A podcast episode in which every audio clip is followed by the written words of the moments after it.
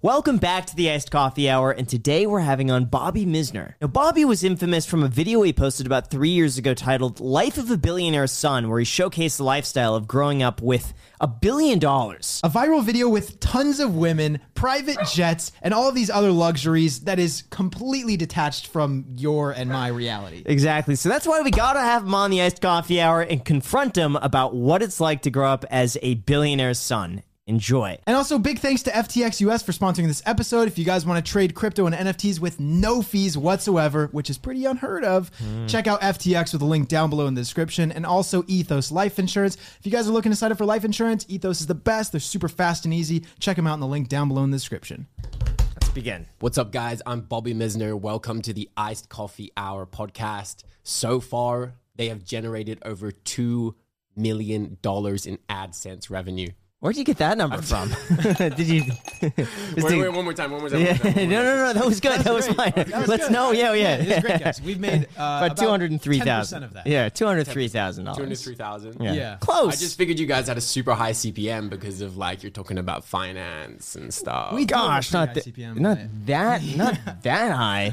Yeah, it's pretty good. But anyway, man, thank you so much for coming all the way out to Las Vegas. Happy birthday, by the way. It was just the other day. Yeah, it was just yesterday. Thank you very much. I am now 27. So I have a whole year to survive without joining the 27 club. So I'm going to be taking it very easy. All right. Yeah, you might want to scale back on some of the parties and you know, the fast lifestyle. Maybe read a book. Yeah, maybe watch some YouTube. Slow cars, you know. Yeah, exactly. Be in the backseat. But anyway, man, thank you so much for coming out. And no joke, I've watched almost all of your videos since the very first one you posted, The Life of a Billionaire's Son. Yeah. And I remember you posted that video and it got like 3 million views in what probably seems like 2 days. It got to 2 million in a week. But it was like crazy because I was just like there, like this kid, like thinking like, oh, I'm going to go viral, like thinking like all this shit. Like everyone's like, what are you doing? You're getting like 100 views. And I was like, you guys don't get it. Like my life's cool. You're going to see. And then like 6 months after trying to make videos, I made that. I had like, you know, 1,000 subscribers, 500 of them fake. And all of a sudden the video just starts going crazy. So it gets like 50K in a couple of days, and then it gets a couple 100,000. And then it goes Friday and we go out, we're celebrating, and I wake up in the morning and it was $1 million overnight. So it was like 2 mil. And that's without anyone making a reaction video. And then all of a sudden, everyone just starts like making videos on it. I'm like on the homepage. It was just crazy. How did you grow up? Who is your father? What did he do?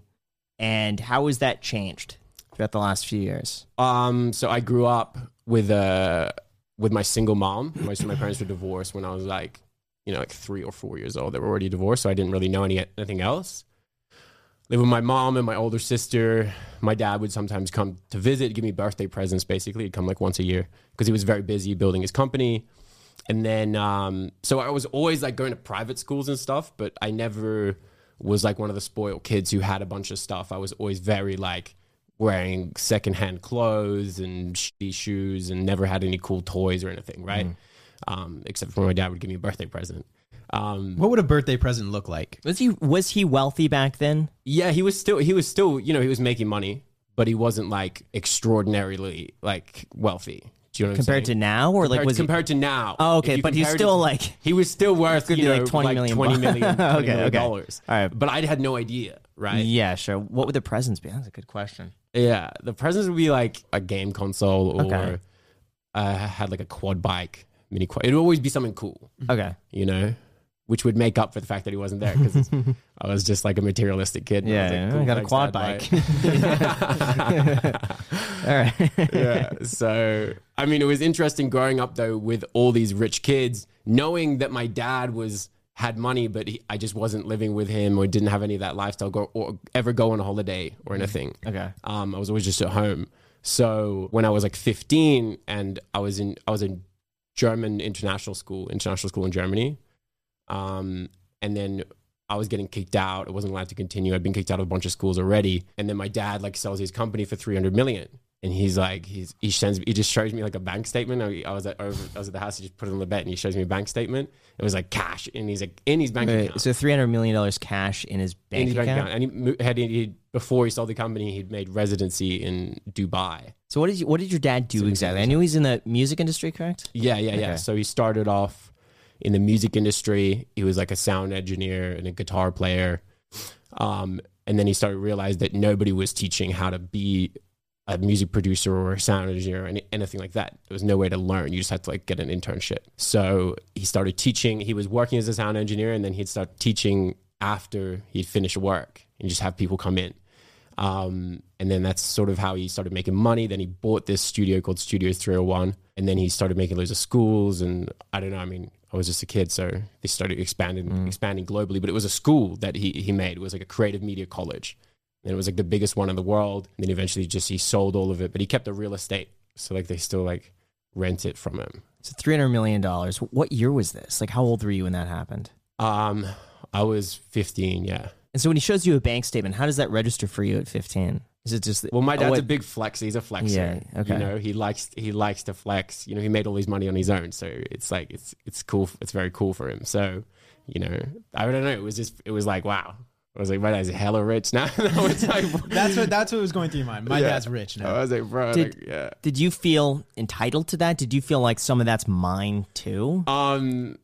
Definitely. Okay. I think it was like a big learning curve because like I get thrown into boarding school. There's probably 50 other kids there with 100 million plus families. All of a sudden it becomes like this big dick contest. Like everyone Googles who everyone's family is at boarding school. So everyone knows who everyone is, and if your parents are like super loaded, you're part of a certain group. What group were you a part of? Like who are the parents of those kids? Like the rich kids, but like the bad ones, like the ones who would just party and not really do anything. Is that how you got kicked out of the school? That's how I ended up getting kicked out. Yeah. Okay. Who were their parents? Are they? Yeah. Yeah. So like one of my best friends, Charlie Brake, he went on Love Island. Actually, his parents owned Brakes, which is a huge catering company in the UK. Okay. My other boy Henry Lloyd, they're in like Lloyd Motors, biggest BMW dealership in the north. And yeah, like everyone would just be like super loaded. And then you just like basically all your objective is to spend your entire allowance by going to London for an Exiat weekend. You get like one per month or something. You can go to London for a Saturday night because you got Saturday school. Mm-hmm. And that was really the objective, was going out and getting bottles. Wow. And nobody had IDs. You had to pay an extra $100 to this promoter who I won't name, but you had to pay him an extra $100 and you get in. It was fun. What were most allowances like at that age? You know, most kids, it depends. Like I said, like that circle of like these really, really rich kids, they would be getting like a lot more money than me. So it was a lot of like me, like they knew who my dad was, but my dad's self-made. So he didn't like throw me cash and stuff like this and just let me have whatever I want. So I was always like part of it. But then also having to like sort of blag, like what? But how big of an allowance would they get? They would get like anywhere between $5,000 and $10,000 a month while they were at school. Oh my gosh! Yeah, jeez. There was this kid. Yeah, his parents like owned like McDonald's and Caterpillar in Egypt. He came into my house, my boarding house, and he had like no clothes, like really like just whatever clothes. Yeah. And I get assigned as like his bigger brother, or like to look after him and show him to school for like the first couple of days. And he's like, what are you wearing? And I was like, wearing Dolce & Gabbana. Like, that was the thing to have. And he's like, oh, okay, cool. And then, like, he comes back next week, the entire collection. He just has the entire collection in his room. I was like, well, who the f*** is this kid? And he's like, he goes by, but he's just, like, the richest. He's probably the richest person I know in the world. Now, like, how much would that cost to buy the entire collection? What does that consist of? Like, that of like that season? $150K, probably. What? Yeah. How? Because he just had cash. He said he would run out. He didn't have any cards either because he came from like Egypt at the time. It was like a lot of shit going on. So he always had cash. Sometimes he'd run out and he'd ask me if I could like lend him 20 to go to the tuck shop in our house and you get candy and shit. Because he couldn't withdraw cash. So he has to go back home, get his money, and then, you know what I'm saying? Yeah. Was that a compliment that you said Dolce & Gabbana and he's just like, all right, I'm going to do that to fit in? I felt like you influenced him a little bit. Yeah. Good big brother right there. Yeah. Yeah. Had you said any other brand, he'd be buying that. You should have joked with them and be like, it's H&M. And he would have spent like $1,000 instead buying the entire collection. I have a question about, money and happiness for you, Bobby. One, do you think that money can buy you happiness? And then, you know, you mentioned your dad was working and you only got like a gift or two or whatever. Would you trade, you know, and not like a complete swap, but like, would you trade maybe a little bit less money for a little bit more of your dad's presence growing up? I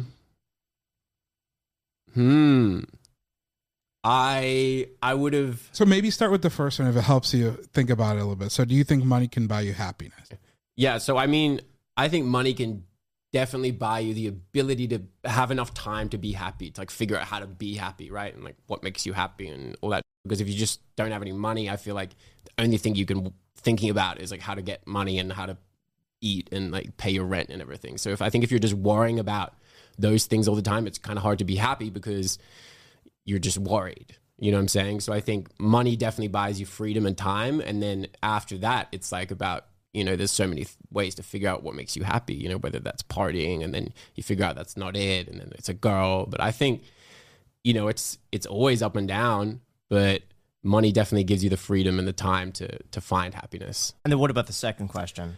I think even if it's like, you know, let's say he made 50 mil less. Yeah. But, you know, you got to see him, let's say, once a month or something, you know, it could be even just a little bit. Or would you leave it exactly, you know, how it was? I think I'd leave it how it was. I mean, I think he made a big sacrifice to make all that money. You know what I mean? I think he wanted more than anything to have a family because he grew up an only child.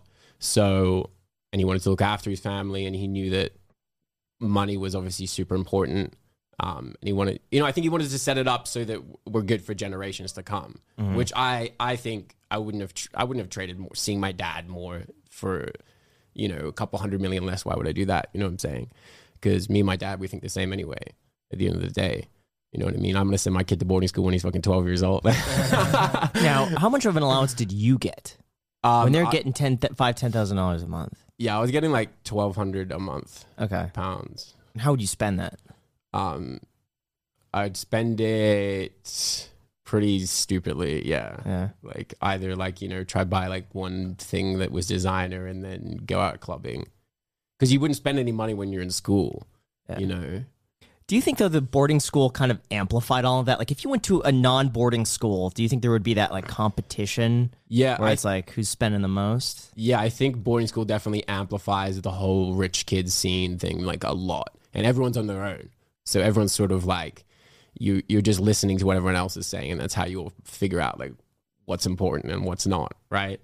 But I think it also gives you a good deal of independence by going there. You know what I'm saying? Because you're doing your own laundry, you're looking after yourself, you have to do your own homework, you got to do everything yourself. Your parents aren't there to look after you and pick up the pieces, you know what I'm saying? And the house parents are very strict and make you like be disciplined and everything. Is that why? 'Cause I never understood boarding school, because I guess like in LA... it's either you go to a public or a private school, and that, and that's really it. I don't know anybody that went to a boarding school. Is that just not common as much in the U.S.? Or like, what's the advantage? Why, or is it because the parents just like want more time off? What's the? I think it's just super prestigious, and like when you go there, you make a lot of connections for life. You know what I'm saying? For me, it's like I still know, and I'm still very good friends with a lot of people from my school. And a lot of them are doing incredible things and are in very powerful positions. So I think it's very much so about connections. That's why people go to these prestigious boarding schools, is to put their kids around other kids who are, you know, from super wealthy families. And they know that's how you're going to get up in life. You know what I'm saying? Is by having the right connections. That's what I've always been taught. So do you know how much boarding school cost? It's like 33,000 pounds a year. Like 45 grand. Yeah. There's some that are ridiculous. Like in Switzerland, I was told like either you go to Switzerland or England. And I was like, I'm not going to be in like freezing cold and like speaking German. Like, so I went to England, but there's some Swiss school like Le Rosé, which is like, you know, I think it's like 150,000 a year or something. What's the process like to get in? 'Cause I take it like, even if you have the money, they're not just gonna be like, all right, come on in. Yeah. It depends on the school. Like, there are like Eton and Harrow, which are all boys schools. And there's a couple others which are like top schools where all the kids get A's and everything. But to get in there, you have to go there when you're 13. You can't like go there later or anything. Like the school that I went to is Millfield. It's like the biggest sporting school. So they have a lot of kids there on scholarships. So the rest of it, but it's such a big school that they have to fill the rest of the spaces up no matter what. So they just let it, that's where all the screw ups kind of go. Would you say it provided you with a better education? I think it definitely provided me with, no, because I didn't do enough. I wasn't doing the homework and stuff like this, but I think it definitely provided me with independence at an earlier age than if I didn't go. And having an inside look on so many children of extremely wealthy people, what is some stereotype or something that you've noticed that just completely differs these types of people from the average person? I'd say a lot of them, I don't know. I don't really know. Do you notice a difference between those types of people? And yeah, I mean, it's definitely like their manners, often very polite. The people that, like my friends that went to boarding school, you know, there's obviously like an essence of them being more pretentious than a lot of people. There's a lot of things that I don't really care about doing luck stuff. I don't care where I sleep or anything like that. I'm very, very easygoing. I'm Australian at the end of the day. So you know what I'm saying? So I don't really care what I'm doing or if it's lucks or not. But some of them are like, almost like afraid of like doing something that isn't nice or staying somewhere that isn't nice. Do you know what I mean? Which I always find like kind of lame. Like I don't really care. You know what I mean? So you can crash on a friend's house. You don't, you're in a, you know, on a couch somewhere. You don't care. Best Western. Yeah. Yeah. Motel 6. Okay. Yeah. Huh. Why did you get kicked out? What happened there? Well, I'd been kicked out of a lot of schools already. And then what happened at Millfield was, I already had like a bad track record for the most of the year. I was there for 2 years, last 2 years of school, the senior school. I had a really bad track record. I'd been messing around, you know, skipping school, doing this, that, the other. So I was on a red report card, which basically means like you have to, every single class, you have to get the teacher to sign it to say that you were very well behaved, that you did your work, you did your prep when you were at house. It's just like you were on like very thin ice. And then at that point, it was my birthday, which is around exams time, and May 6th, yesterday, it was like the same time exams were happening. And I was like, I told my parents that it was a public holiday on Monday, and I had my mom's email, so I start emailing the headmistress, and I'm saying like, yeah, I got a visa appointment in Germany that I have to like go to, and all this. And then me and my boy Henry and Charlie were gonna go, but my boy Charlie like freaked out last minute, didn't come. So it's just me and Henry went down to my dad's yacht in Monaco, and we were just on that. We went out in Cannes, we went to Monaco, we saw this guy like lose $1 million in like maybe 10 minutes right next to us. It was insane. Just gambling. Yeah, okay. Just lost it. And I was like, okay. And he just like didn't care. So I mean, it was pretty fun, you know, jet skiing and everything. Yeah. This was when Snapchat was big. Instagram didn't have stories yet.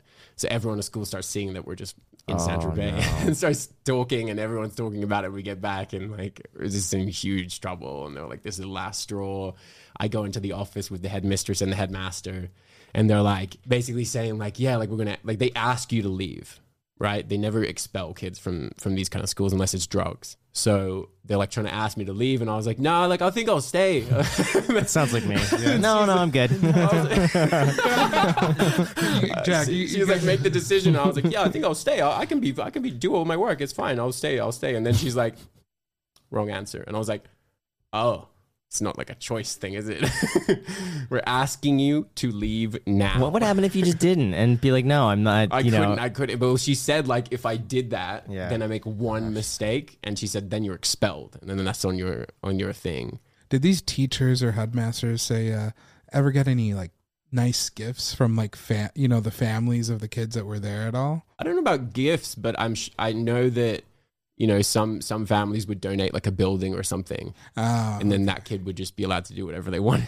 Okay, that's the name of the game. Yeah. Yeah. Were there ever any repercussions of you going out and maybe getting expelled from these schools or suspended or whatever, and getting in trouble? Did your parents ever get upset at you?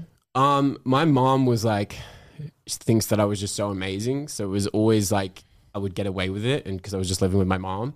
And she would never tell my dad. She never would tell my dad that I was getting in trouble or anything until like the very end when I got like expelled. And then like my dad had this big talk with me, and it was just like a very like real like talk about like, what are you doing? Like, where are you going? And all this shit. Well, that was that time that you went to Monaco that you got expelled. Yeah. Okay. What was that talk like? How did that go? It was pretty hectic. Yeah. because I've never really like have talks with. So when he talks to me, it means a lot because he doesn't ever like sort of try to push me in any direction or anything. He's very careful about that because he knows that, you know, maybe I'm just going to do the opposite.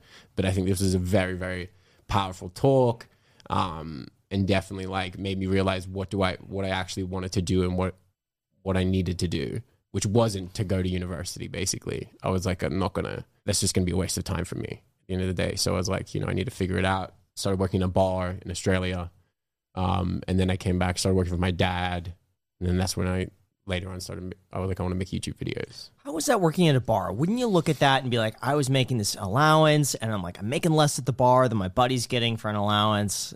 No, so I was in Australia. Yeah. So you earn a lot of money. How much were you making at the bar? I was making like $1,000 a week. Yeah, but still less than, you know, the other guy's allowance. Yeah. Though. Like, did that bother you at all? That like I think when I was younger, it did. But once I got to like 21, I sort of actually when I got to 21, my dad gave me a lot of money to like buy an apartment. I kept it for a year or something, and I sold it, and then I just had like, you know, probably like $700,000 in my bank account, and I was like, I'm going to go to LA, and it was gone. All $700,000. It's just gone. Like, it's gone. It's all gone. It took me like a year. Yeah. How? $700,000 in a year. Yeah. That's still, I mean, $2,000 a day. Yeah. I was just. Where is it going? Whoa. I you know, when you're. Bottle service? I'm guessing rent, bottle service. I wasn't getting rent because I wasn't paying rent. I was staying in Airbnbs, hotels. Oh, I was flying around like business class. I mean, you could spend $1,000 a night instead of canceling my flight, I'd just miss it and book another one. And I'd take girls on trips to like New York or what. I was just like, I just thought that I just had like so much money. And you realize that it isn't a lot of money. When did you realize that it wasn't a lot of money? When it kind of like ended after a year, and I was just like, wow, like when it was getting down to what, like when it was down to like when it was like down to like 40,000, that's when it really slowed down. You were just like, oh, I probably made that last 40,000 stretch like another 6 months. Yeah. Why wouldn't you just call your dad and be like, hey, you know, my bad. Yeah, because he was went too fast. Like, you know what I mean? He was upset. He was like, he's like, you're a fucking idiot, you know. But wouldn't he see that like the writings on the wall, like the first month that you're spending all this money? Did he check this, or he just kind of gave it to you and was like, hey, do your things, be responsible? Yeah, he didn't really like, yeah. I mean, it was also kind of like a big learning curve as well. I think he wanted me to realize, that it's not that much money at the end of the day if you want to start living like that, which was a big like realization, you know what I'm saying? And I think now I definitely have a lot more respect for money.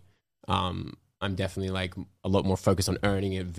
I don't spend at like, I've always tried to like not spend and always try to buy the cheapest thing and all this stuff. So like, I think it definitely helped me because I sort of realized like, I want to be rich again. So first, we got to thank our sponsor, Ethos. As some of you may know, I bought a house recently. And although I haven't started a family yet, I wouldn't want to leave them with a mortgage that they couldn't afford if something bad were to ever happen. You know, I think the idea of needing life insurance is a difficult one to come to terms with, but considering life insurance rates could go up by 8 to 10% a year, now is a better time than ever. Thankfully, though, Ethos is a life insurance provider that gives you life insurance that's fast, easily accessible, and best of all, affordable. Traditional life insurance has been confusing, expensive, and time-consuming. But with Ethos, you can get a quote in seconds, apply in minutes, and get covered the same day in most cases. Only 10 minutes could protect your family for as little as $10 per month. Ethos offers a variety of policies to make sure there's a policy right for you. Some policies offer level premiums, which means what you pay now is what you'll be paying in 30 years. If you're interested in learning more about Ethos or getting your free life insurance quote, the link is down below in the description to apply today. Guys, it's literally free. There's no reason not to do it. Go click that link down below in the description to apply for a free quote today. Thank you so much, Ethos, for sponsoring this episode, and back to the podcast. So what happened when you got down to that last 40?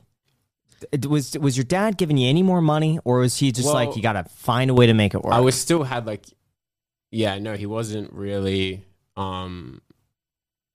giving me any money. But then that's when I popped off because I was coming down to the end of the money, and I was like, I need to do something. And I made that Life of a Billionaire's Son video, and it worked. And then all of a sudden I got a job working, like filming a festival for Disney. And then I was working for French Montana. Whoa, wait, did you produce that video yourself?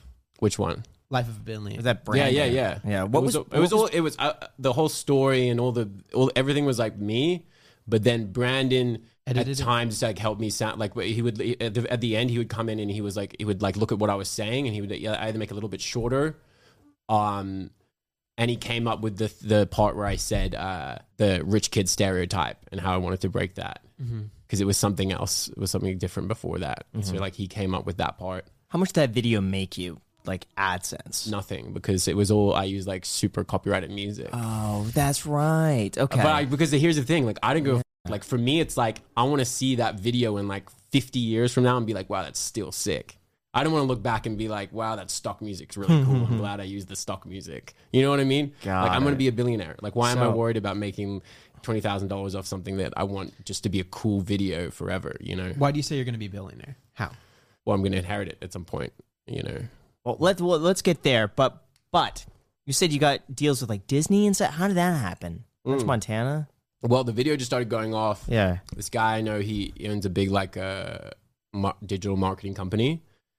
And he was like, yeah, these French company have been filming. They were organizing Electro land at Disney. It's in Paris, Disneyland Paris. And they were like, yeah, this French company has been filming at these old French guys. And like, they kind of suck. So we're going to have you come in. But we did it for half the price that these guys were doing it. But they did at the same time. We were both filming as we were filming against each other. And it was just me and my boy. And like, I'm just running around with the A7, just getting like some cool, like handheld shots and in the crowd and all this stuff. And then he's got the red camera and just smoked these guys, just like blew them out of the fucking one. Like they were like, one guy had like a helmet cam. He was like wearing like a helmet cam. And we were like, bro, what the fuck are these guys doing? How much you get paid for that? We got paid like $12,000. Okay. In pounds though. $17,000 US. Yeah. So how much are you making right now? Right now, I make money I probably make like $5,000 a month. From everything? From like, sometimes a little bit more, depends. But I have like, because I have a members club and we do like trips, basically. And then I make a movie out of it. So we did a trip to like Mykonos, Cape Town, we did Coachella, which is cool. Yeah. But that's kind of like what I love the most doing, because I love just filming parties and holidays and like stuff like that. Yeah. But so if you're making like $5,000 a month, I look at your videos and I think this lifestyle costs $30,000 a month, maybe $40,000 a month. Where does that difference come from? Like, how do you get that lifestyle? Just because I know a lot of people, I feel like a lot of the things that I do is because I know people, and I manage to like make it look bigger than it is. I'm very good at making things look cooler than they are. But what about your, like the rent? The rent's got to be like $16,000 a month. Yeah. 18, something like that? Well, so I mean, I'm paying like $3,000. Really? Yeah. So you rent out that house with other people? Yeah, they have the lease. I'm just like renting with them because they're my friends. So that's a good price for that place. It's right off of like Sunset Boulevard in West Hollywood. Like that location is prime. And what about like the cars? You're driving like a Ferrari, was it a 308 or 328 Ferrari? Yeah. I'll like rent them or ask like a friend who has a car or something. Okay, what about the food? So I'm guessing we're gonna get this. The nightclubs, I'm guessing you just get in. So that there's no cost in that. In LA, if you're like cool, I guess it's the only place that this works. If you're like cool, you can just go out and drink for free and party and everything, and they kind of want you there. It's weird. Yes, like every other place in Europe, they'll be like, what are you doing? Like, you have to buy a table or something. You know what I mean? Going out's free. What about the food? How do you? I shop at Costco. No, I'm talking about like the restaurants. Like I see you at these restaurants where they're bringing out just like the crab that like has the smoke show. Oh, like I'm going. Mastros. I'll like be with someone that's doing it, you know. And they'll pay for, or it's just like or promoter dinner or stuff. You could be more frugal than I am, man. That's impressive. You're living a $40,000 a month lifestyle. Okay, incredible. Private jets. Do you just get invited on private jets? No, like maybe like 3 times on other people's jets. I've only ever, the most I've been in is like ours. Oh yeah, because your family probably has one. You're able to use that. Yeah. So you fly here with a private jet? No, they don't like let me like use it like that or something. How do you get here? You drive or fly? I flew from LA to here. Yeah. What airline? Spirit Airlines. Did you really? Yeah. Well, it flies from Burbank. Yeah. And I didn't want to go to LAX. It's annoying. And it's just you didn't use Jet Suite X flies from Burbank too. I know, but I tell you, bro, I'm not rich like that, bro. I'm just like fucking cooling, you know what I'm saying? Is it? Are you worried? But are you worried, Bobby? Are you serious? If someone sees you on Spirit Air, like if I saw you on Spirit Air, I'd be like, "What the, Bobby?" I know, but like, that's you. Like people don't understand. Like I don't give a fuck, bro. Like I'm happy to just live breadline and like smoke weed and be chilling on a beach. Like that's me. Like that's how I grew up. You know what I'm saying? It's just like chilling, and like I'm happy with that. So it's like money is like super cool to me, and I love like doing those things. But without it, I'm exactly the same, and I'm still laughing, and I'm still. So it's not like your lifestyle necessarily requires money, or at least your happiness requires money. My happiness doesn't require because when you know that you have like an $80 million house, a jet, and your dad's like this, that, the other, it sort of removes any like I don't ever feel like I need to prove anything to anyone. Do you know what I'm saying? Mm-hmm. If you wanted to, you could just go move back in with your dad or something like that. Yeah, I mean, I could live in Saint-Tropez, but it's boring. Yeah, drive Rolls Royces. That's boring, Jack. You could live in Monaco and Saint-Tropez, but it's like, bro, like it's boring. Like to be in LA and like when you're part of that scene to then go to LA is like everyone's like, oh wow, like because most people can't do that. What's the LA scene that you're talking about? Because that's where I grew up. Yeah. LA, like what? No, I was talking about this scene in like in Europe, like all the high society, like that vibe. For me to go out to LA, it's like, oh wow, like he's out there. That's so crazy because to them, like it's such a distant. Mm-hmm. Land with movie stars and like they don't understand it. You know what I mean? So I think that's cool. Yeah. So could you break down your expenses for us from like $5,000 a month, 3 of it's rent. You're left with 2. How do you spend that other 2? Well, I have on average like probably another like $1,500 allowance, and then depends. Like sometimes I'll 35. Okay. So sometimes I'll make like other money like from random things. Sure. You know, like connecting someone to someone or. Like doing a random story post about like a bull NFT. How much could you make connecting someone to someone else? Anywhere between like $1,500 and like $10K. I think I made most $10K. Who do you connect for $10K? Well, like for like blockchain development or something. Oh, okay. A lot of that or Amazon e-commerce automated stores and shit. Like I don't know. I have some friends that like they just do shit, and then it's like I'll introduce them to someone who might want to do it. You know, God, and you collect a little bit of that introduction. Yeah. And then what about French Montana? Yeah, I was working for French. I think he's a videographer. I did that for like 3 months, and then I was like, "This is horrible. I don't want to be a tour videographer. Like, I want to make my videos. Yeah. Like, I don't need to do this. You know what I mean?" But it was cool to go on. We went to the Middle East. Like it was sick. You know what I'm saying? And I'm friends with French now and everything. So that's cool. And then afterward, I started working for Designer. I saw him in one of your videos. Yeah. Just hanging out in the kitchen. What would you need to connect us with Designer? Get Designer on the podcast. He would come on the podcast. Would he actually? He would have been here right now. Are you serious? Would he actually? No way. Let's do that. Yeah.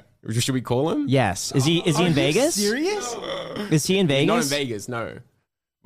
Damn it. Call him. It's his birthday. It's his birthday. No way. Birthday. He doesn't know. Does he know you're doing this? No, I didn't know you. I didn't. Oh my gosh! No, I saw him in your videos. Like that's so cool. Yeah, I'm a big fan of the panda. Yeah, panda.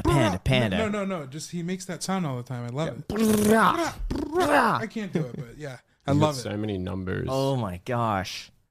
Wait. That's nuts, man. Graham, you can just casually call people. Like I know. This blows my mind. Yeah. Okay. So let's call Designer. But like, who else? You don't have to call. I'm not going to ask you to call anybody else. But I'm like, who else do you have in that phone? Okay, let's see. Yo. Babe, what the fuck going on? Yo, what the fuck going on, Red? Fucking beat ain't. Hey yo, you on the Graham Stephan podcast right now, bro? I just called you up. Man, son, yo, man, what the fuck going on? Designer, man, we saw you in Bobby's video. We liked it in the kitchen. Appreciate it, Dan. So I just want to say we really appreciate you, your music, and if you're ever in Vegas, we'd love to have you on the podcast if you're interested. And sushi on us. That's fine. Let's go crazy, man. Let's go crazy. Yeah. My boy Bobby, man. That's my dog, man. All right, my boy. I'll see you later. Hey, thanks for your time, man. Let's get love, gang. For real. That energy high. You already know. He did the thing. Oh, he did the thing. God, oh, dude, that blew my mind. That blew my mind. He that did just, the thing. That just made my day. Wow. That just made my day. That's crazy. Yeah, it's funny. So this reminds me, Erik. Could we say? Oh yeah, we could say Erik had. You know, Erik.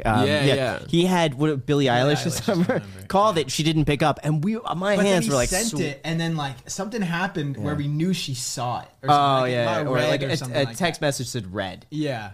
Oh, yes, if you could call it for like the iced coffee hour or something like that. It said red, but never got back to him. You know, bro, like Erik's second ever video he made. Yeah, I was like in it.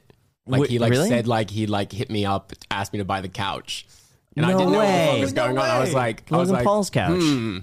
I should have bought it. Now I look back, but I was like, what do you mean the couch? I don't want to buy a couch. And then like, and then whatever. And then he like puts it in. He's like, I contacted all these people. I contacted Bobby Misner, famous for Life of a Billionaire's Son. That would have been big had you bought the couch. And then like, I was like, wow, this guy's really going for it. And then all of a sudden he's getting millions of views. I was like, wow, yeah, he really. Had you bought that couch, that would have been huge. Yeah. I know. I should have bought the $90,000 couch. Who else's number do you have in there? You don't have to call anybody else. Now Lindsay Lohan. Okay. Oh, can we get her on the podcast? I'd pay you to get Lindsay Lohan. No, she won't come on the podcast. She doesn't fuck with me anymore, bro. Oh, what happened? Well, because we hooked up for like a week, and we were like hanging out and shit. Hook up? Yeah, and then we were like, well, like I was her toy boy for a week essentially, and like we, you know, she took me to some parties and shit. Kate Moss jumped out of this fucking birthday cake, and like we're getting papped and stuff. It was lit, but then I obviously said that I dated her in my YouTube video, and she was like, "Fuck you!" Ah, so like you know. Why was she upset at that? Was well, it just she's like just not so like she just like so over Hollywood and like she lives in Dubai, so she just I don't know. Got it. Okay. Probably be fine if we saw each other again, but like not I can't call her. Got it, man. Yeah. Part of me feels like I should just live off of $5,000 a month. Just take a picture with my Ford GT. Take a picture with my $40,000 aquarium. You know, and I don't care, Alex. You know, people like that stuff on YouTube. Yeah. Yeah. That's insane to me, man. Yeah. That's insane to me. I'm actually pretty surprised. I honestly thought that the lifestyle that you were living was like 30, 40 grand a month. I mean, it makes sense. I think it would be like the sensible thing to do. Yeah. I can't believe you just did that. I know. I'm still crazy. Trying to like wrap my mind around that. Yeah. If we got Designer on the pod, like I would flip. Dude, I would flip. If there's any way to make that happen, anytime you just let us know, hey, this time, this place, or obviously this place, but this time, meet here, and we'll be there. We'll anytime, 24/7. Even if it's like 3 a.m., I'll find a way to make that work. Holy cow. He's hilarious as well. So I like his energy. Dude, he'd get me. He got me hyped up afterwards. Dude, I'm like now I'm like I'm gonna have a great day today. Just the exact same. Yeah. Just like, by the way, did he say it was your birthday today? It was his birthday on like Wednesday. Oh wow. Oh okay. Nice. That's how we kind of first became friends. Was like. Well, like I was filming a bit for him, and then we realized, like, oh, bro, it's our birthdays are the same time, and that's when we threw this party at Jake's house, which was just like viral, like, which is cool. Wow, what's your experience been like going from that to dating? Because I see you have a girlfriend now, right? Yeah. So I have a girlfriend. She's French. I met her in Saint Tropez. Is she from Montana? No, I was kidding. Get the joke. French, she's from Montana. Wow. That's such a dad. Yeah. Oh. French Montana. French Montana. Yeah. So yeah, I mean, I have a girlfriend. I've had a girlfriend now for like almost a year. It'll be the longest girlfriend I've ever had. There we go. Which is pretty cool. What do you like about this girl? I like that she's very, very beautiful. She's always smiling. She's very happy. Like she's just like nice. The sweetest girl. So sweet. You know what I'm saying? It's important. So, and what's your experience been like before her? Before her, I had like one girlfriend before her. That's it. Was like for like 6 months or something. This girl from Monaco, but it ended up just being like pretty big heartbreak for me. What happened? Like we both like we were like because I was living in London after the summer, and then she was there, and then she like cheated on me with a guy who had like a way bigger yacht, and I like came back to Monaco. I was like. Fucking pissed and like went out with my little sister and her friend and went to this club in Monaco. And in Monaco, everyone sort of stands around in the club and they're just bored and like they have ridiculous amounts of money. They're all like a pyramid of crystal. You're talking like, you know, they're dropping like 30, 40K and like nobody's excited. And so like I'm in this bitch, started getting drunk and I find this kid who basically fucked my girlfriend with a big yacht and shit. And I try to start like a fight with him. It's like him. He's got security. Yeah. He's got like all of his friends. I got my sister. And I'm just like belligerent, trying to fucking fight this guy. Like nobody would let me fight him because I'm so drunk. And then the valet like drove me home. Because I took my dad's car, like a Bentley, and I couldn't drive it, so he like drove me home. No, but did this guy know that like that was your girlfriend, or is he just having a good time? It just so happens he didn't to know. Be. He didn't know. Oh yeah, you can't. But fight. I was, you can't blame him. I was just mad, so that's what happened. But I mean, other than that, you know, just dated some girls here and there. You know, always, yeah, always very aesthetic based, I guess. Yeah. What does your girlfriend do? She is a model and a horse rider. Okay. Yeah. When did your dad's net worth cross that $1 billion mark? Yeah, I sold this company for $300 million. Now I looked online. How accurate is it that it says his net worth is $400 million? Just inaccurate. Here's the thing: like all my dad's money's in Monaco and Switzerland, so nobody knows how much he has. Okay. Right? There's a lot of people in Monaco that nobody has any idea how much money they have. That's true. You know what I'm saying? It's only what's reported, which is like, okay, he sold his company for $300 million in 2011, and then that's all the information that there is out there. Mm-hmm. And we'd like to keep it that way. So, yeah, you know. And do you, like you mentioned earlier, not to take it to a dismal place, but you seem not too concerned about growing your income right now, and you're not worried about when you get older and you need money for like, you know, and Medicare and stuff like Medicare. That. Like, because you said that Australia has free Medicare, so in that case. I could just go home. Expenses when you're older and maybe, you know, don't want to work and stuff like that, want to retire. You said you're not worried. Does that translate to you not really caring about scaling your income right now as well? No, I definitely care about like growing, like, scaling my income and stuff. It's just a matter of, for me, it's like having the right business and doing it with the right business. And just letting it happen naturally. Because sometimes, you know, out of nowhere, someone's just going to offer you a bunch of money to make them a video or something, which I think is just cool. Like, I like to do it like that. You know, I prefer to make a bunch of money in one go. I don't like to, like, you know, when people, that's why I hate businesses where it's like, you're going to sell like 100,000 of this $5 product and it's all shipping out and stuff like that. I hate it. I hate that. Like, I like to like do things where it's like, okay, here's like 5 bands, make a video. Like, you know what I'm saying? Or like, I make like, you know, 10K off doing a Paradise Black trip or something like this. You know what I'm saying? And when you make 10 grand like that, what do you do with it? Do you still save up money, or are you pretty month to month? Because like you said, you don't really need to save or invest. I do though. Yeah. I didn't used to, and it was really annoying because no matter how much, even if you're making a lot of money, you always bottom out. It's fucking annoying. So, I'm invested in like some NFTs and crypto and stuff. Do you have any traditional investments? No. Stock, no index funds, no real estate? I feel like I feel like it's fast enough. It's not fast enough. It's not fast. I like to live life fast. So all the money is crypto, NFTs. Yeah. What crypto? Just ETH. Okay. ETH. All right. Yeah. And then I got some dead fellas. Cool. I don't know what that is. It's like an NFT. Yeah. Okay. It's cool. You worried about the NFT market kind of softening a little bit? I think sales are down 92%. Yeah, I don't know. It just it's a roller coaster. Okay, you know what I'm saying? So when it's up, it's up. When it's down, it's down. But you don't have any desire for like a good, solid, diversified Vanguard index fund? We could set that up today for you. How much do you make? Well, 8% a year on an average year. Well, yeah, I mean, with dividends reinvested, of course. Partially adjusted for inflation. Yeah, hopefully adjusted for inflation over 20 years. Yeah. It doesn't work with me. You said that the problem is like you've learned. One of my business partners learned that with me. It's like we make money, it's gone. But do you think though that sets the like your level, your threshold is so high that like an 8% return is just like, why is that worth your time? Because you've seen like such bigger returns. I'm just always trying to like look for, I'm always just trying to make more money. I'm just trying to look for like, how can I make more money? You know what I mean? Yeah. Rather than like, I don't have like enough where it's like, I would put it in a Vanguard account and just leave it on 8%. And then I'm making a cool amount of money. You know what I'm saying? Cause as I said, like I'll get a bunch of money and I spend it, and I get more and I spend it. So it's like, I don't know. I'm always just looking for something bigger, right? And then eventually going into my dad's business is my plan. So, how confident are you about the inheritance and going into your dad's business? Like, is there a chance he could say, you know what, changed my mind, it's going to charity? No. Okay. My dad's very much like me, you know what I'm saying? Okay. We believe in like empire, you know what I'm saying? And like, our family and everything. So my dad, like, you know, me and him are pretty similar in the way that we wouldn't give it to charity, no. Okay. But I could definitely get myself written out of the will if I became a junkie or something. But sure, I'm fine, you know. What's your relationship with them now? Yeah, it's good. It's very good. It got very... I went to prison in Japan, and that was sort of like... It was after a summer in Saint-Tropez, and I've really been pissing off my parents, and I spent a bunch of money on their credit card. And do they give you a credit card? No. Like, I took it and, like, went out, and, like, I'm not supposed to do that. And then so I got in a bunch of trouble, and I left. Basically ran away back to L.A., was living with my friend in his spare room.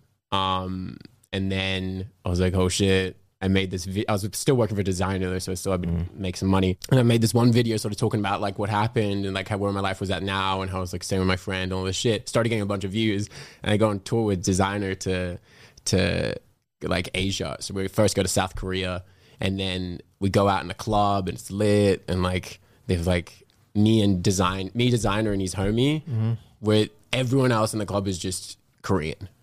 And so, like, and a lot of just girls, like, tables with only girls, and they're kind of dancing like it was the Lego movie, and everyone was just, like, so happy.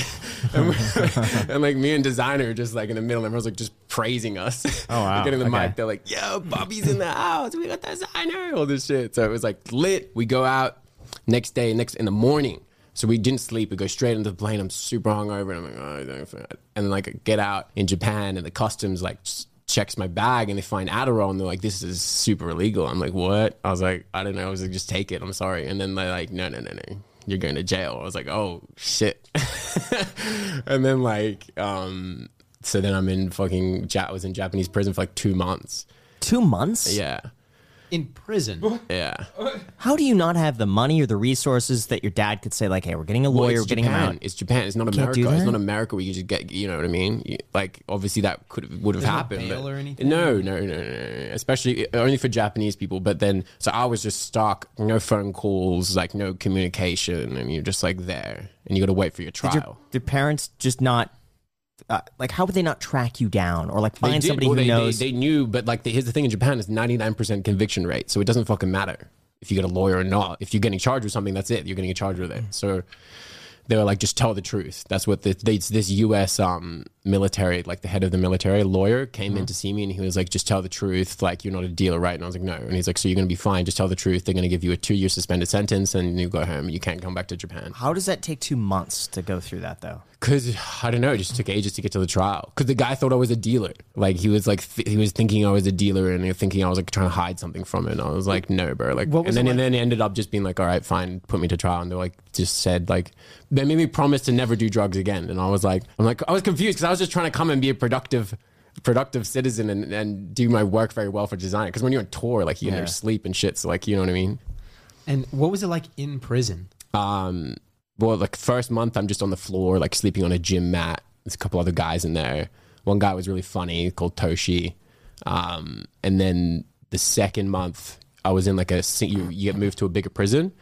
But luckily, I was on an island. Apparently, Tokyo's, like hectic. So I'm on this island, and I go into, like, you get your own cell, little bed and shit. There's a rule book with a lot of rules. You just sort of stay quiet and, like, read books. But they had nice food at the second one. The first one, I lost a lot of weight because it was just 3 bowls of rice a day. 3 bowls of rice. Yeah. That's it. Nothing else. And I was so much bigger than any of them. So it's like I lost like 6 kilos or something. And they checked me into the other prison. They weighed me, and he's like, all right, he gets an extra bowl of rice and all this shit when I was in the new one. But the new one, like, they had actual food rather than just rice. Did you ever feel like you were in danger? Because I've seen stories of, like, the U.S. prison system, and it's like you could die at, like, any point if you cross the wrong person at the wrong time. Yeah, do you feel safer. Yeah, it's the actually Japanese because you got to understand, like, in Japan, to commit a crime is a very low threshold. So the people in there are not criminals; like, they're just people who, like, kind of fucked up a little bit. You know what I mean? Like, there was one guy in there, and he didn't want to pay tax on this gold that he had, so he tried to sneak it in without declaring it. So he's in prison. And then there's, like, another guy. Like, he was just happy all the time because he didn't care. He was just stealing stuff. He was like, that's what he did. It was just, like, stealing makeup and so shit. When they go to trial, are they supposed to just admit what they did? Yeah, you're supposed to tell the truth. If you tell the truth, then they're more likely to give you like a more, they're going to give you a more fair judgment is what they say. So if you just start telling the truth as much as you can, just say the truth, then they're going to look more favorably upon you. Kind of like that. I mean, yeah, I always believe this, hey, let's be honest about it. Yeah. Well, I mean, technically, Graham, you're supposed to be your. Oh yeah, I mean, under oath. But so, I mean, I guess so. I guess I know what you're doing. Yeah, but I don't think that does the U.S. legal system take that into consideration? Honesty? I feel like if you plead guilty to like tickets, like they give you some favorable, you know. I feel like some of that is just to get the conviction rates. It's like, hey, if you plead guilty to this, it'll lower it. It's more versus so for making a deal in the U.S. Yeah. So you make a deal with the prosecutor, if you admit to it, you get a better sentence typically. That's what I feel like. It's just a churning through, whereas in Japan it's about more like honesty and just don't do it again. Yeah, honesty, don't do it again, swear to God you'll never use Adderall again and all this stuff. Do they have lower crime rates than the U.S.? I mean, probably way higher if they have a lower threshold. No, I know. But no. So it's like, obviously it's not like hectic crime. Like here it's like there's to go to jail here is really difficult, I feel. Especially in California. Like, I feel like it's really hard to end up in jail for an extended period of time. So it's like, I feel like the people in there are really criminals, you know? So it's like, must be a lot more dangerous to be in prison there than in Japan, you know? Because in Japan, they're also like super strict with the rules, and the guards are very on top of everything, and everything's like to the dot, exact minute, everything, this happens, you know what I mean? So it's not like, you know, it's not scary like that. You were at no point scared? Well, like, there was this one guy 3 cells down, and he like killed his mom with a toothbrush, and it was on the news because this guy came in after me, and he was like, bro, like the guy like in this, because he was isolated and he just looked really weird, and like we were like, and he was like, yeah, that guy killed his mom with a toothbrush, and then we all go next to each other, like brushing our teeth next to each other, and I was like a couple times I was like next to this fucking guy, and I would just be like in the mirror, just death staring him straight in the eyes, and I'm like, no. Were you taller than him? Yeah, I'm like way bigger, so I'm like, no. Yeah. You know. How do you do that? Yeah, I guess you must have filed it down. So for reference too, Japan, so on the crime index, so again, it could be skewed because they could have more convictions, but they are 63, one being the worst. And then U.S. is 135. So they have more crime, higher crime. But like I said, that could be also because like he was saying, if they have... you know, a lower level of crime. And like I said, I don't know. But if you can get arrested for just, you know, jaywalking, I bet the US, you know, then they could have a, you know, a higher. So there's no way for us to know exactly. Yeah. I mean, I guess you could just look at violent crimes or something like that. Cause that would probably be a different statistic, but wow. Interesting. How was that to get out? So cool. Wow. You feel incredible. I mean, it was great rehab as well, because I'm not smoking any cigarettes or drinking or anything remotely, and like you're just reading books and kind of like just being healthy, and like you get to go to the workout place for 30 minutes a day, so you just work out as hard as you can for 30 minutes. It almost was like you had a very good schedule and everything was organized, so I was like, okay, if I'm going to be here for 2 years, I'm not that mad, because I'll come out and like I'll just be like a whole new guy, I'll be shredded. But at least 2 months was cool because I came out and I just felt like so healthy. I'm always curious, like, what happens to people's responsibilities? Like 2 months, like rent, credit cards, bills. How do those get paid? How do they not just like you leave it on the street and like your car gets towed or something? I know. Like that? Yeah. I mean, I didn't really have that many bills. My friend, when I was in there, my friend was running up my Amazon because I left it on the TV. He was buying movies and subscriptions. Well, you were in prison? I came out. I was like, bro, you spent $200 and I'm in fucking jail. Give it back. What?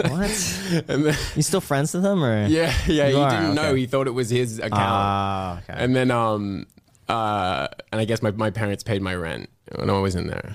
So they knew you were in there. How did you repair your relationship with your parents? Well, that's what I was saying. So honestly, it was like in a really bad state with my dad. I'd been kicked out. I was cut off. I was living in LA on my own.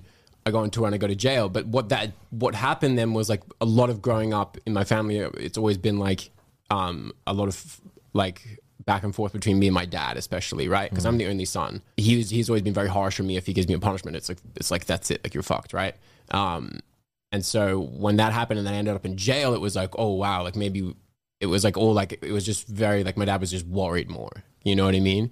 And it was like I came out and we were like all very, very close again. And we were like, we're sorry. Like I was like, I'm so sorry. And my parents were like, I'm so sorry. So it wasn't like he was mad at me. He was honestly just more worried because I was in Japan and there was no way he could help me and everything. And I was like, what if I ended up in there for 2 years or whatever? So I think going to jail honestly made me realize that how important my family is, and like it gave me like, I realized I need to have a lot more respect for my parents, and like, and that my life is fine already. Like I shouldn't, be abusing my position or anything anymore. And I don't know, it was a big eye opener for sure on both sides though. Like my dad realized like, as well, like, I think we just became a lot nicer to each other afterwards. It was interesting. Got it. And if I'm taking it, you want eventually kids.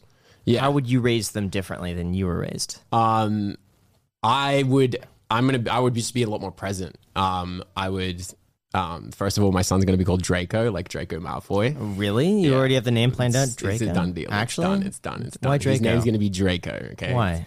Because cool. Like, I feel like Draco Malfoy. Yeah. And like, I feel like it's a cool name. I feel like that's a strong name. Draco more like the villain, though? I don't want anyone to be able to shorten his name. Because I feel like that's not a power move. Yeah, you can't call me something else. You can't make up your own name. Like, I'd be Drake. Draco's just an elongated Draco. I'd say Drake. Yeah, but it's powerful Draco, bro. It's more bougie than Drake. Yeah. Like, what am I, Drake? I mean, I'll give you this. It's a unique name. I don't know anybody named Draco. That's what I'm saying. Would you change your name to Draco if you could? No. I like my name. Is it short for Robert? Yeah, my name is Robert. So you just don't like how people shorten your name, and now you're like, I'm not. That's why I call myself Bobby, because I like Bobby. Yeah. I feel like it's more catchy. It's like easier to say. Jack his name is shortened from Jacqueline. Yeah. See, it's like it's not. Jack. I just made that up. Yeah. No. But it's so formal to say like Robert. Like it's like, you know what I mean. I feel like that's so formal. I don't like saying Robert, Rob. Like people say Rob, like Robert or whatever. But it's like, I don't know, when I'm in the UK, like I have to say like Robert, and it's like I feel like it's so formal. So I just like to say Bobby, and it just works everywhere. Yeah. And you never misunderstand. I feel like that's a name where like as you grow older, it's like you're Bobby when you're young, and then you go to Robert in like your mid 30s, and then you go to Bob when you're like 50. Yeah, I'll be Bob when I'm 50. Yeah. Rob. So with raising my kid, right, Draco, perhaps. I'm gonna like push him into sport at a really young age. Like Quidditch? Like make him like Quidditch. So like get him on the Quidditch team, but like really push him. And like, you know what I mean? Because I wish I had that. I wish that one of my parents had pushed me to do a sport. Or music or anything. Yeah, and it could be magic. No? Draco, you got to go all the way. Absolutely not. What if he really wanted that? No, absolutely not. Oh yeah, that's a good goal. What if he's into something completely different? Like, you want to continue on this wealth, but he's like, you know what? I just want to chill. He wants to chill. He doesn't get to chill, bro. No. Draco's gonna be a beast. He's gonna be a beast, but I'm gonna push. I'm gonna push him from a very young age. He's gonna be incredible at like tennis or something.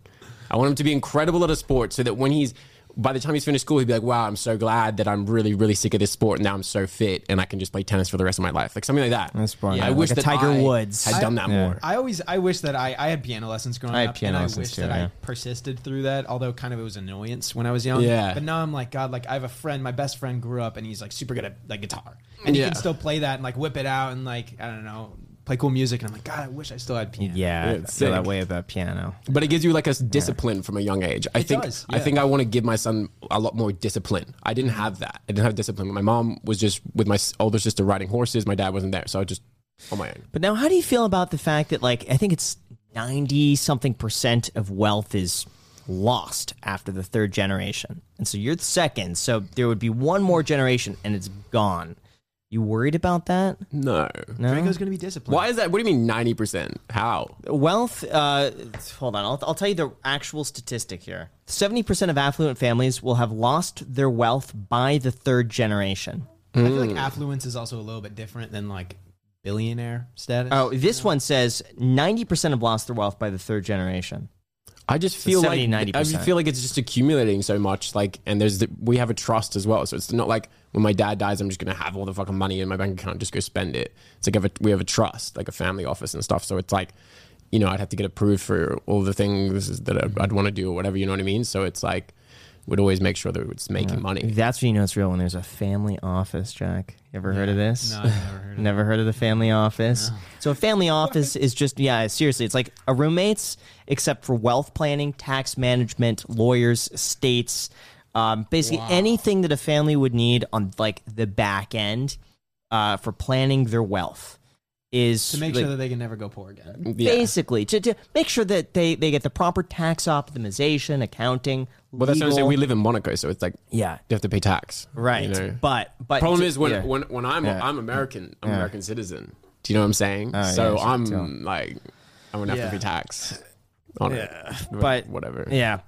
So anyway, it's about $250 to $500 million is when people typically have their own family office, like the dedicated family office. Wow, it's crazy once you go like down those leagues. Yeah, you get your own family office of like you have a team of people around you making sure that like that money is put to its best use. And you guys have a fiduciary. Yeah. Do you split it at all? Is it your own family office? Yeah, it's all right. We have like Do they do your taxes too? No, I do them because I'm American. American taxes. Okay. I'm sure it's pretty basic on your end. It's like income coming in, and then like 90% is a write-off. Yeah, I save like so much because I spend so much of my money. So it's like I don't have to pay much because I'm spending it all, and I'm a YouTuber, so I'm spending it on stuff that I'm trying to film and shit. You know. Yeah. Do you ever want to leave California? You're pretty content there. Well, yeah. I mean, like I said, like I'm not like accumulating a lot of wealth yet. Yeah. So for me, California still makes a lot of sense to be there. Like I know that you moved here because obviously there's no tax and stuff, but you're trying to accumulate a bunch of wealth, right? Obviously in California that's annoying because you're constantly getting fucking taxed on everything. You're getting taxed when you're going buying things. Everything has taxes there. You know. How will your life change when you get $200 million, $300 million? I don't know, man. You know. Like I'll just be cooling. I don't know. Like by that time, like I'll be like older and like I'll already have like I've made a bunch of money myself, but nothing close to that. But you know what I'm saying? I'll be more cooling. Hopefully, I have a family and stuff. So how do you plan to make more money by yourself? With Paradise Black. What is that? It's my members club. I just want to grow that, and like because I want when I'm older, I want to have my own like a building, like a members club as well, which I think would be really sick.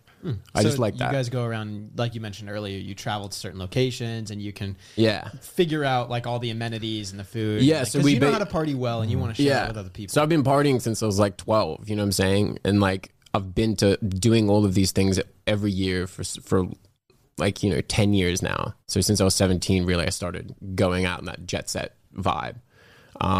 So I know like all the people, I know all the places, I know what you need to do and everything when you go to like the Monaco Grand Prix or Coachella and all these things, and I have a lot of access. Like I know a lot of people, I know how to get into certain parties that you just wouldn't get invited to and stuff like that. So basically what we're offering is a high level of access on these trips, and it's just turnkey. So it's like you don't have to touch your wallet either. So it's like you just pay a one-off fee, you come, and everything's just organized. But now, but here's the thing, Jack, that I've noticed is that when you have the money to pay for something like that, you typically already have the connections. That's not true, though. There's so many guys that have money that have no idea about what's going on, because they're busy making money. They're not out on this whole party scene, like knowing people. Then don't you think there's a high turnover of people like that type? They don't have the connections. That type would just get it out of their system for a year or two, and then there'd be a constant outflux of new people leaving. And going. I mean, I don't know. We've only been running for a year, so I'm just, we're just trying to do some stuff like that. How much does it cost?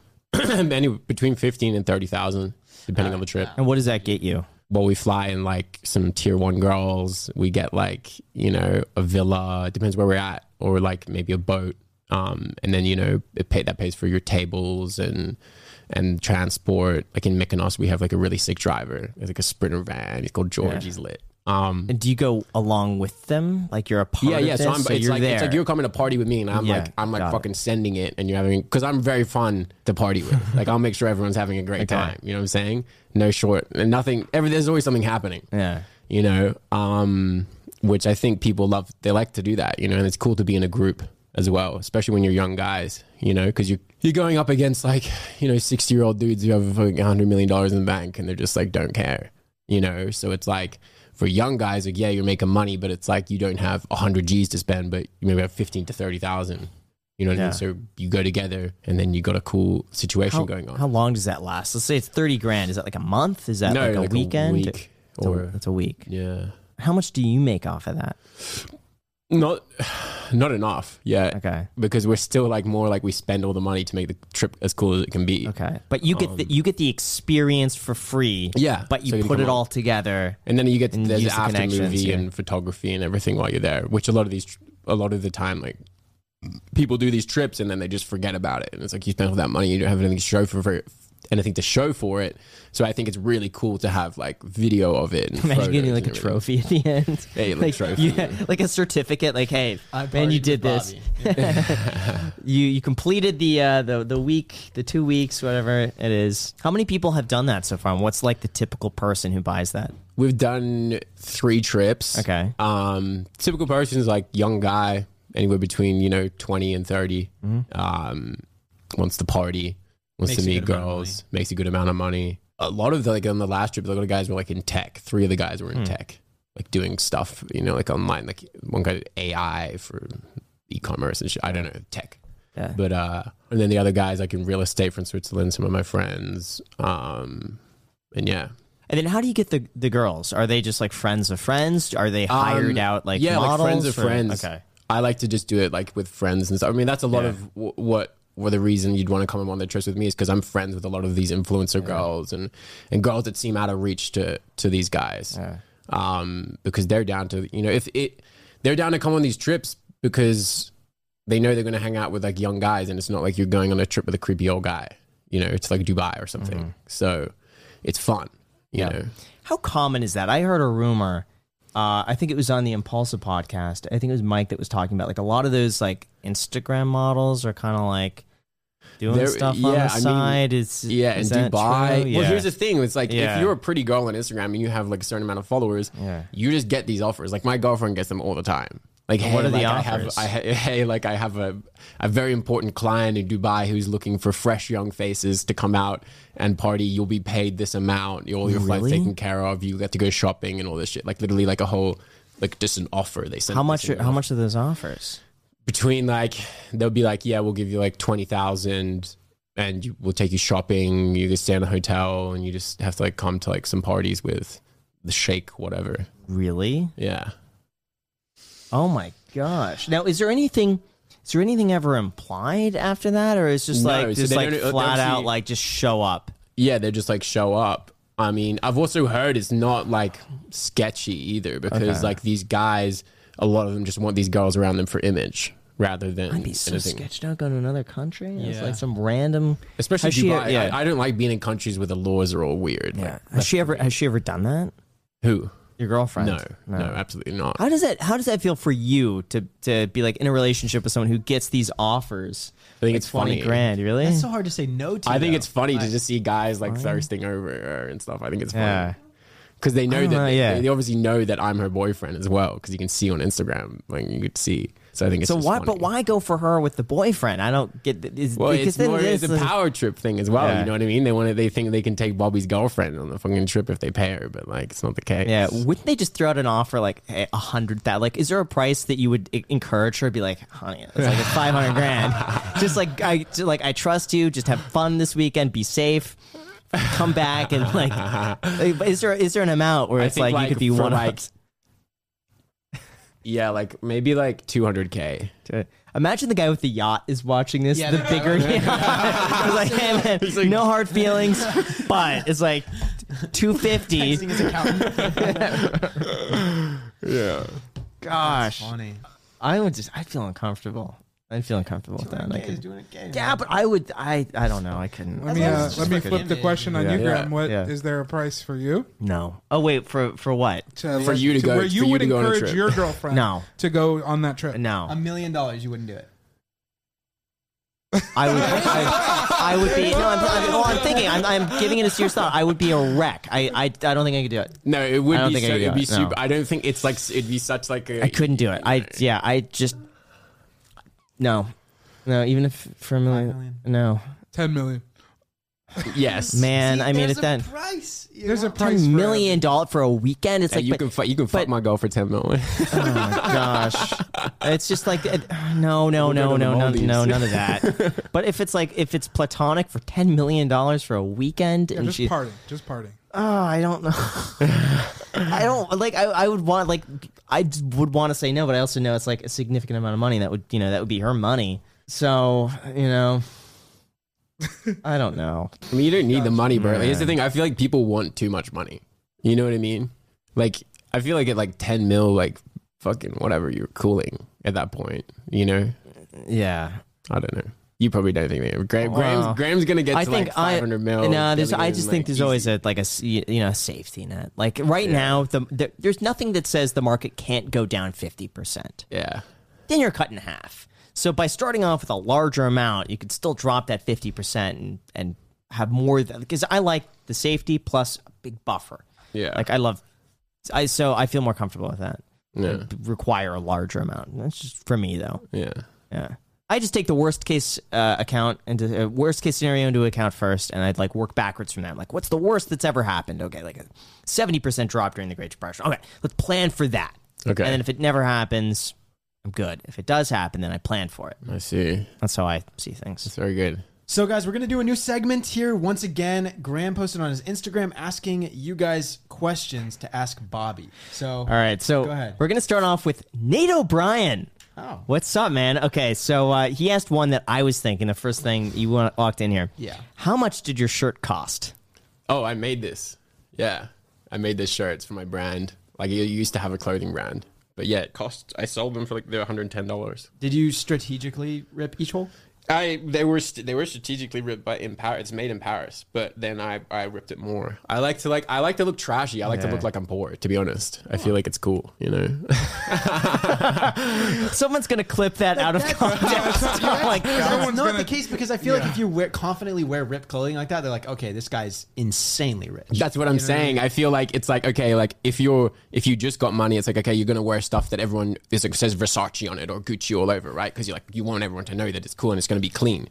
But when you're me, you wear a fucked up t-shirt, fucked up shoes, but you're still going to the party and you're on the coolest table. So I've said that for the longest time. In Beverly Hills, it was always like the person who walks down with like the Gucci head to toe, they're not buying anything. They show up just to be seen and like do window shopping. But the guy who pulls up in the Rolls Royce with dirty sweatpants, a torn tee, well, usually like a Walmart t-shirt, scruffy, hasn't shaved in a week, like that's the guy who has nothing to prove. Mm. And he's that's usually the customer that like you would want to cater to. Craziest thing you've ever spent money on? This like F355 1999 Ferrari that I bought for $100,000. And then it was just I got shifted by this shady car salesman, and it just didn't work and it was always broken.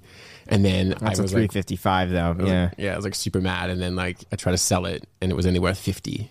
So like 54. Wow. So I lost 50 bands. What do you drive? I barely got to drive it. Yeah. What do you drive now? I don't have a car in LA. I always just like my roommates have cars and I'm never here. I always travel and stuff. So it's like, I don't know. I don't need a car yet.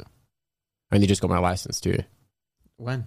Like, well, I had one, but in the UK. Oh, okay. Would you rather fight 100 duck-sized horses or one horse-sized duck? I feel like I'd fight the big duck.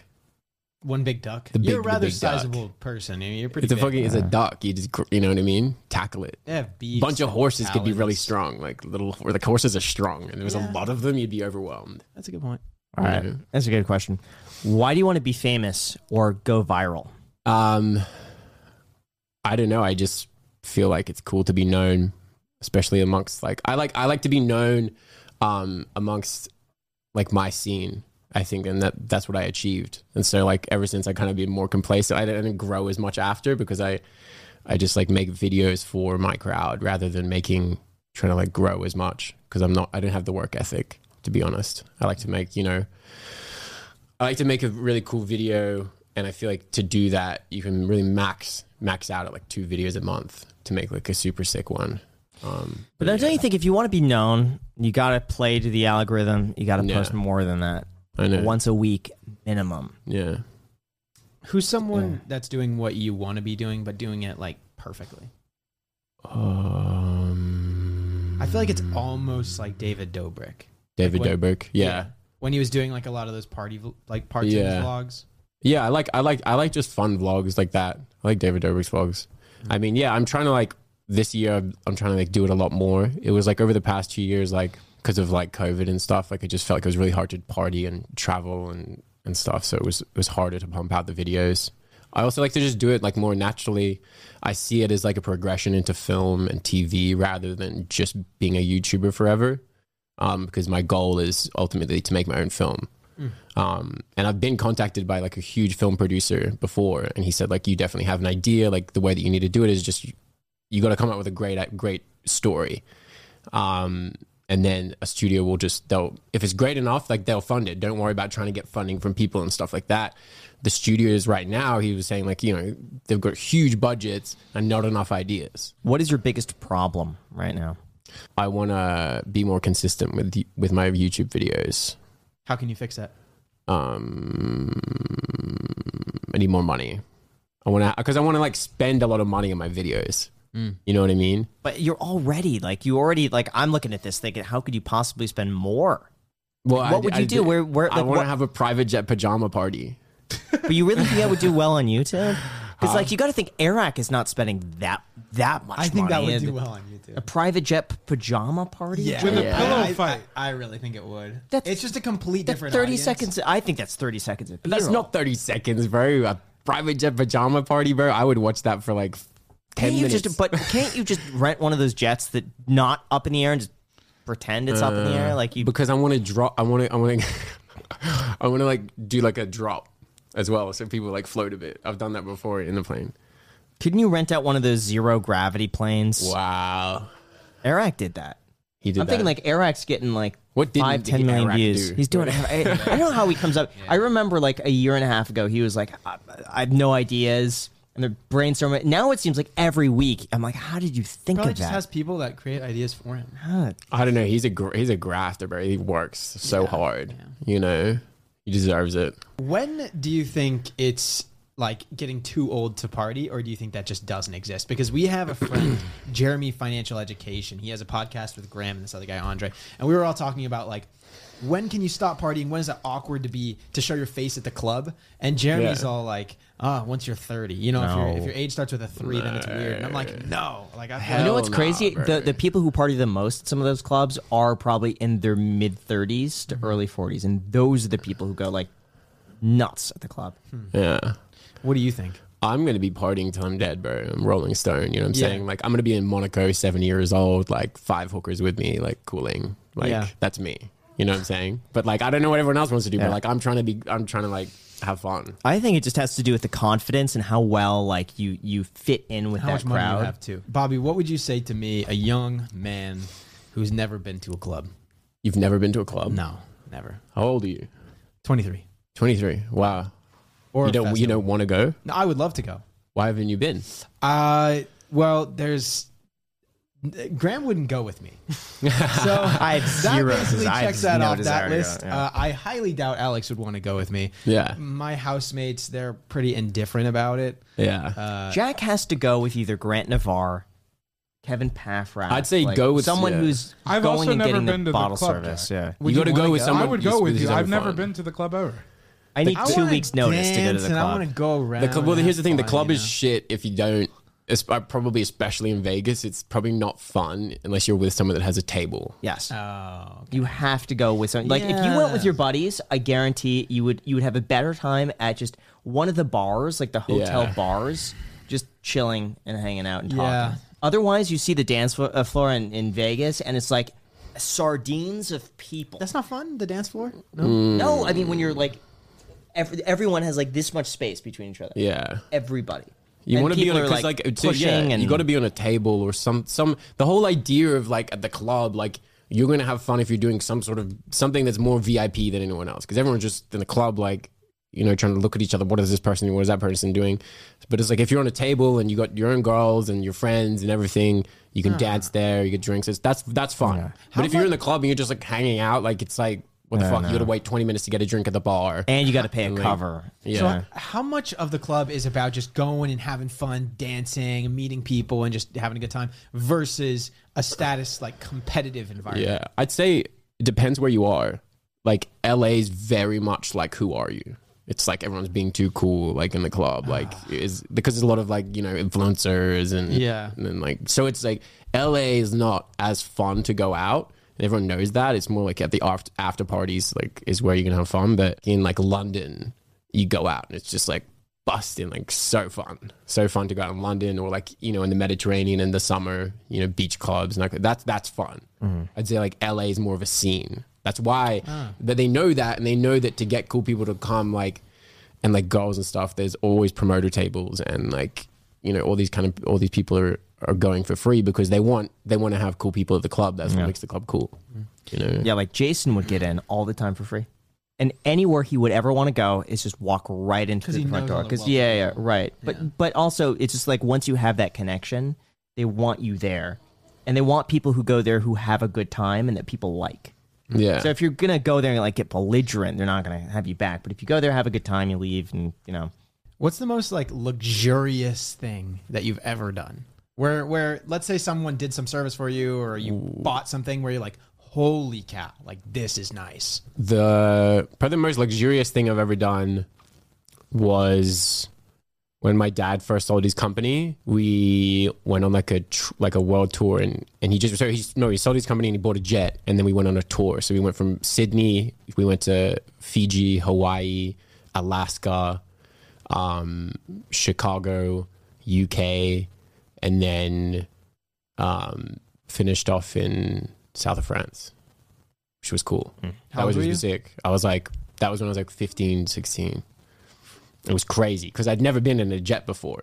And all of a sudden we're like in our jet with our name on the back. And I was like, this is sick. And we're staying at the Four Seasons in Hawaii. It was cooling. Like, that was probably like the most luxe thing I think I've ever done. It was sick. Huh. What other questions do you have for us? What do you think I should do? What do you think I should do? I think you need to post more, and I think there's only so much that you could do with money. And I feel like at a certain point, there's always going to be someone who could spend more money than you. Like, Steve will do it. No matter what you do, he will put that to shame by doing something else. And, like, so I think you need to post more, but find an angle. And I think the B-roll is good, but I wish there's more of a story.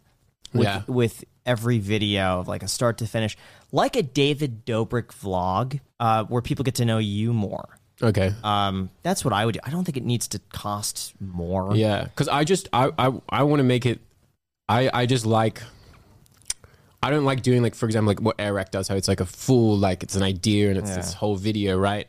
I like to just have it, like, be my life, almost like reality TV. Like, that's what I have fun doing. I think the issue, though, on YouTube, people want relatability. And they want to feel like you're their friend. And the reason David Dobrik did so well is, even though he's, like, you know, living in an $8 million house, you feel like you're with him and you're, like, part of his friend group and you're all, like, hanging out.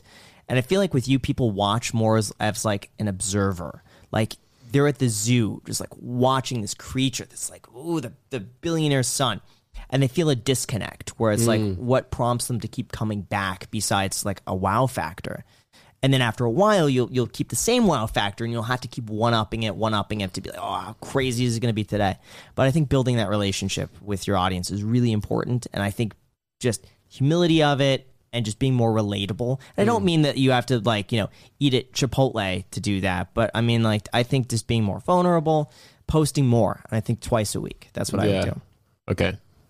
Cool. But I think you could continue most of, like, what you're doing. But, like, the stuff about, like, living like that for $5,000 a month, like, I think, there's probably going to be 10% of people who are like, it's a fake, and just but you don't care about it. But 90% of people, I think, would actually see that as, like, really cool and resonate with that more. Okay. Nice. Cool. It's good. All right.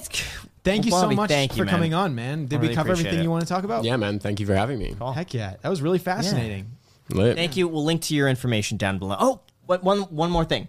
You paid a Tozi $1,000 for him to make a video. Why?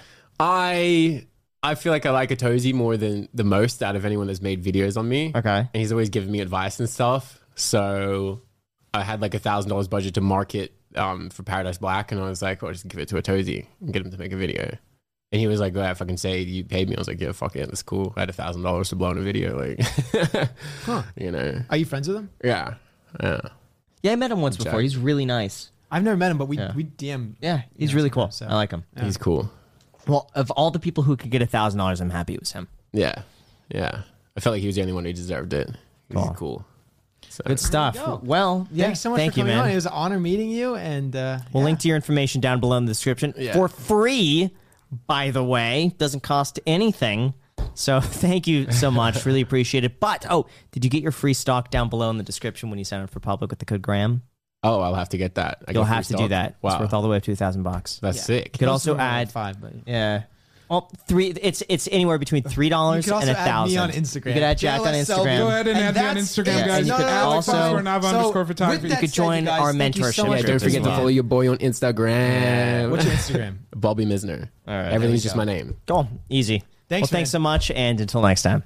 Lit. Cool. That was great. I really enjoyed that. Thank you so much.